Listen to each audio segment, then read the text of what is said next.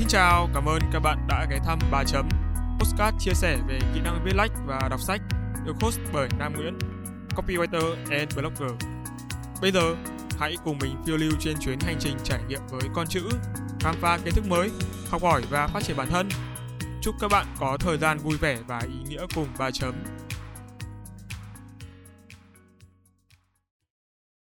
Chào mừng các bạn quay trở lại 3 chấm.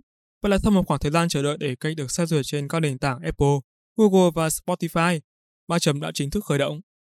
Và trong episode đầu tiên này, nội dung mình muốn chia sẻ với các bạn đó chính là chúng ta nên bắt đầu biên lách như thế nào và liệu công việc này có khó như nhiều người lầm tưởng hay không? Ok, sẵn sàng chưa? Ba chấm on.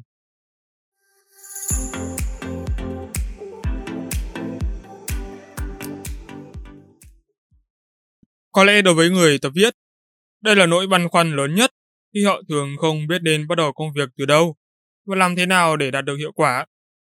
Một số lý do họ đưa ra để bảo chữa cho việc này đó là tôi không có cảm hứng, không có cảm xúc nên tôi không viết được, và rất nhiều lý do khác. Cá nhân mình cũng đã từng giống họ, vậy nên khi nghe những câu nói đó, mình thấy đồng cảm hơn là ác cảm. Bởi mình hiểu, nguyên nhân sâu xa nằm ở chỗ họ chưa hiểu rõ mình viết để làm gì, nhằm mục đích gì. Vậy nên trong số postcard này, đây là chủ đề đầu tiên mình muốn chia sẻ với các bạn, bởi nó là khởi nguồn cho mọi nội dung về sau. Không chỉ vậy, xác định được nơi để bắt đầu viết lách là tiền đề quan trọng cho sự nghiệp con sen. Ok, giờ thì vào việc thôi. Đầu tiên, mình phải khẳng định viết lách không khó. Sở dĩ chúng ta cho rằng đây là công việc khó bởi chúng cần rất nhiều sáng tạo. Để tạo ra được một content hay, thu hút người đọc là phần rất nhỏ của công việc này. Nhưng làm cách nào để giữ chân và khiến họ quay lại sau khi đọc bài viết mới thực sự đáng lưu tâm. Đa số nhiều người cảm thấy khó khăn khi viết lách là do họ không thể giữ chân được người đọc và biến họ trở thành khách hàng trung thành của mình. Vậy nếu bài viết đó tốt và được chia sẻ rộng rãi, tại sao họ vẫn cảm thấy khó khăn và đôi khi bế tắc? Viral là một con dao hai lưỡi đối với bất kỳ lĩnh vực nào. Content cũng không phải ngoại lệ. Điều khiến người viết gặp khó khăn ngoài việc không thể sáng tạo nội dung hay, nó còn nằm ở chỗ bài viết trước quá tốt. Họ không thể thoát khỏi cái bóng của nó, dẫn đến nội dung những sản phẩm sau không thể sánh bằng. Điều này đã được chứng minh qua vô số trường hợp thực tế trong lĩnh vực âm nhạc, phim ảnh hay nghệ thuật nói chung. Khi những nghệ sĩ luôn phải chịu đựng áp lực từ những sản phẩm trước, dù có cố gắng thay đổi đến bao nhiêu đi chăng nữa, họ cũng khó lòng vượt qua được cái bóng của chính mình. Có lẽ ví dụ trên thật khập khiễng và thiếu thuyết phục nhưng đó là cách mình muốn các bạn hiểu để hình dung ra được nguyên nhân dẫn đến khó khăn trong việc viết mà nhiều người đang gặp phải. Vậy điều gì dẫn đến những khó khăn trên? Như đã nói, bế tắc trong sáng tạo là lý do những người mới cảm thấy khó khăn khi tạo ra những con chữ. Nguyên nhân sâu xa của vấn đề nằm ở sự quan sát và tư duy. Trong postcard, mình sẽ tạm chia sự sáng tạo ra làm hai phần là sáng tạo cấp thấp và sáng tạo cấp cao. Đầu tiên, về sáng tạo cấp thấp. Đây là cách các bạn quan sát những sự vật, hiện tượng xảy ra xung quanh và biến chúng thành nội dung bài viết. Việc chúng trở thành dạng nội dung như thế nào hoàn toàn dựa trên tư duy và khả năng được rèn luyện của bạn. Ví dụ một câu chuyện có chàng trai đứng đợi ở bến xe bus cùng người con gái.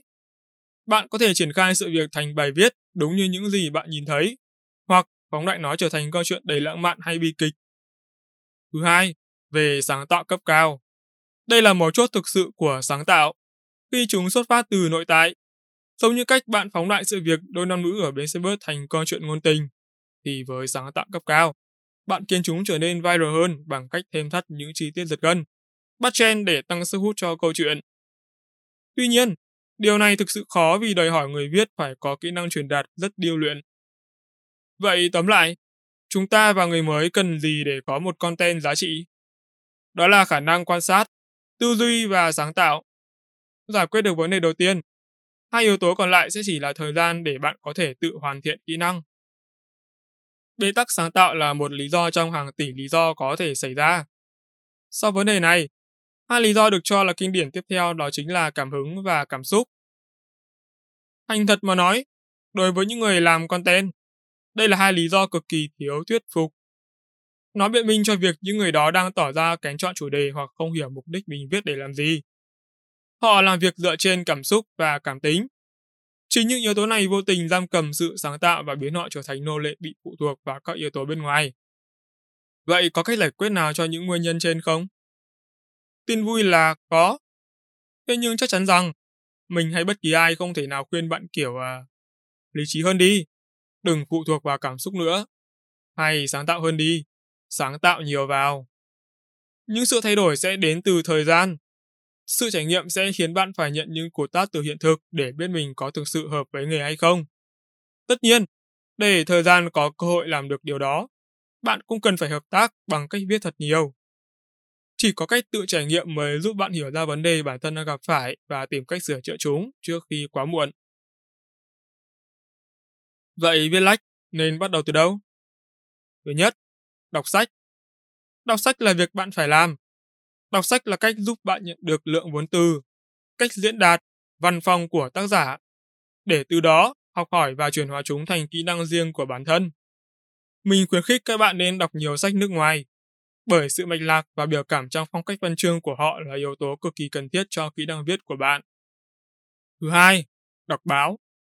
Ngoài những trang báo mạng ở trong nước, bạn cũng nên tham khảo và đọc thêm các site của nước ngoài như Quora, Reddit hay Medium. Tất cả những bài viết trên các trang này đều đã được dịch ra tiếng Việt để phục vụ cho nhiều đối tượng độc giả. Tất nhiên, cũng giống như đọc sách, mình khuyên các bạn nên đọc những bài báo gốc và tự dịch rồi biên tập lại. Việc này sẽ giúp bạn vừa tiếp thu được kiến thức mới, lại có thể cải thiện thêm văn phong của riêng mình. Thứ ba, trải nghiệm. Trải nghiệm sẽ giúp bạn tích trữ được cho mình vốn kiến thức thực tế, khơi mở tư duy trong quá trình viết lách. Trên hết, những trải nghiệm ấy sẽ cho bạn chất liệu tuyệt vời để biến bài viết trở nên chân thực hơn, sống động và đáng tin hơn gấp nhiều lần. Nói gì thì nói, sự tin tưởng là vũ khí tối thượng giúp khách hàng ở lại với bạn lâu hơn và làm cho sản phẩm của bạn lan tỏa rộng rãi hơn. Thứ tư, đi du lịch. Trải nghiệm bằng du lịch là sự tổng hòa của mọi loại trải nghiệm. Bạn có thể đi du lịch để kiếm sống, làm các công việc bạn đến giống như nơi bạn ở. Tất chẳng có gì khác biệt ngoại trừ cuộc sống của bạn sẽ trở nên khó khăn hơn do thiếu thốn đủ thứ. Nhưng, chính sự thiếu thốn cùng những khó khăn ấy khiến bạn tích lũy được vốn sống, cũng như vô số kiến thức để trở thành chất liệu bồi đắp cho bài viết và cuộc sống sau này. Thứ năm, viết thật nhiều. Tại sao mình lại đặt yếu tố này xuống cuối cùng? Đó là bởi chắc chắn ai cũng biết làm nghề nào phải cho dồi kỹ năng của người đấy.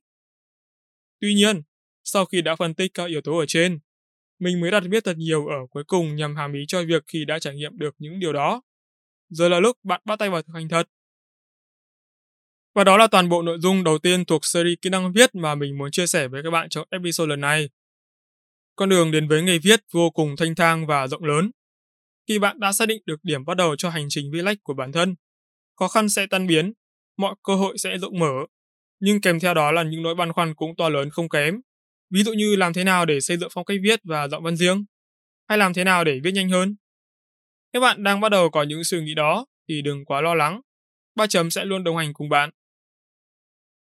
Đừng quên nhấn follow kênh Postcard để không bỏ lỡ những chia sẻ về nghề viết, cũng như tâm sự tuổi trẻ sẽ được ba chấm xuất bản trong tương lai nhé. Còn bây giờ, xin chào và hẹn gặp lại các bạn ở những số tiếp theo.